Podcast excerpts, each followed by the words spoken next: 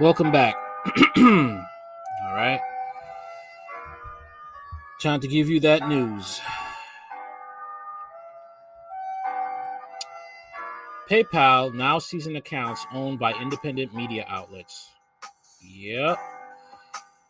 If you do any kind of business through PayPal, you might want to reconsider. The big tech platform is reportedly now seizing um, accounts, threatening to steal cash from people and companies that question the government. Consortium News and Mint Press both learned that the, this the hard way. Recently, after PayPal deleted their accounts, both independent media outlets received a messaging stating you can't use PayPal anymore, along with the following At PayPal, we value uh, a safer community for our customers to do business. We notice activity in your account that's inconsistent with our user agreement, and therefore we can no longer offer you PayPal services. The message went on to explain that any associated bank and credit card details can no longer be removed or added, that any money in the account will be held up to 180 days after 180 days, if applicable, we'll email you with information how to withdraw any remaining money from your PayPal account. The message concluded. According to consortium editor Joe Lauria, who was able to speak to an actual human at PayPal about the frozen or held funds, PayPal could keep the money forever if it deems that there was a violation. Wow.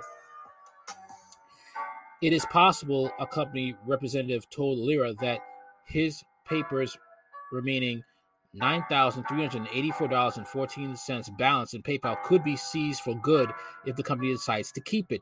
That amount would cover damages, he was told. A secretive process in which they could award themselves damages, not by a judge or jury, Lauria explained to Matt Taibbi, totally in secret. One primary focus of consortium is exploring disinformation emanating from the United States intelligence community Recent topics include NATO and the Pentagon's involvement in the Ukrainian bioweapons laboratories, as well as Russian Gate scandal. Consortium also regularly covered the Julian Assange case, as was one of the few news outlets to offer sympathy rather than condemnation.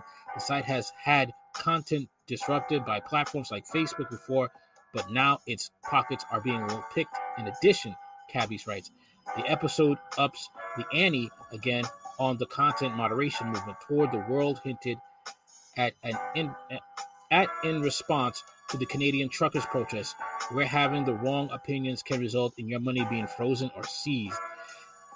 It is one thing to censor content, it is a whole other thing to start stealing money from people and groups which you disagree with.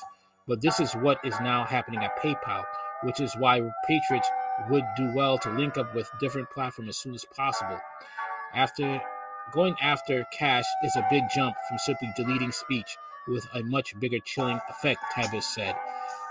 This is especially true in the alternative media world where money has long been notoriously tight, and the loss of a few thousand dollars here or there can have a major effect on a site, podcast, or paper.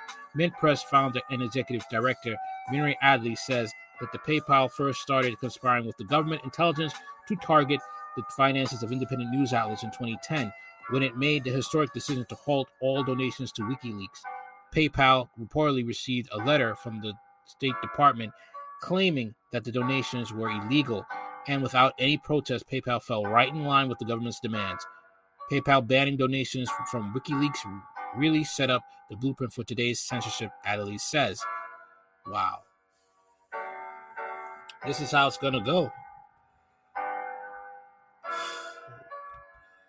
Joe Biden is really serious about this ministry of truth that he has going on. Just remember, Adolf Hitler and Joseph Stalin had a ministry of truth, and they censored anybody.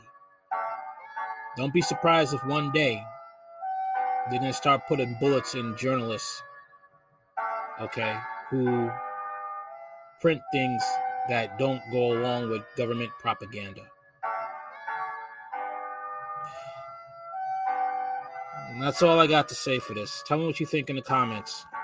Do you think free speech is going to be censored indefinitely? Do you think they're really trying to push that everybody has to believe what the government says? Let me know in the comments what you think. Okay. Like, share, comment, subscribe. Tell me what you think. Later.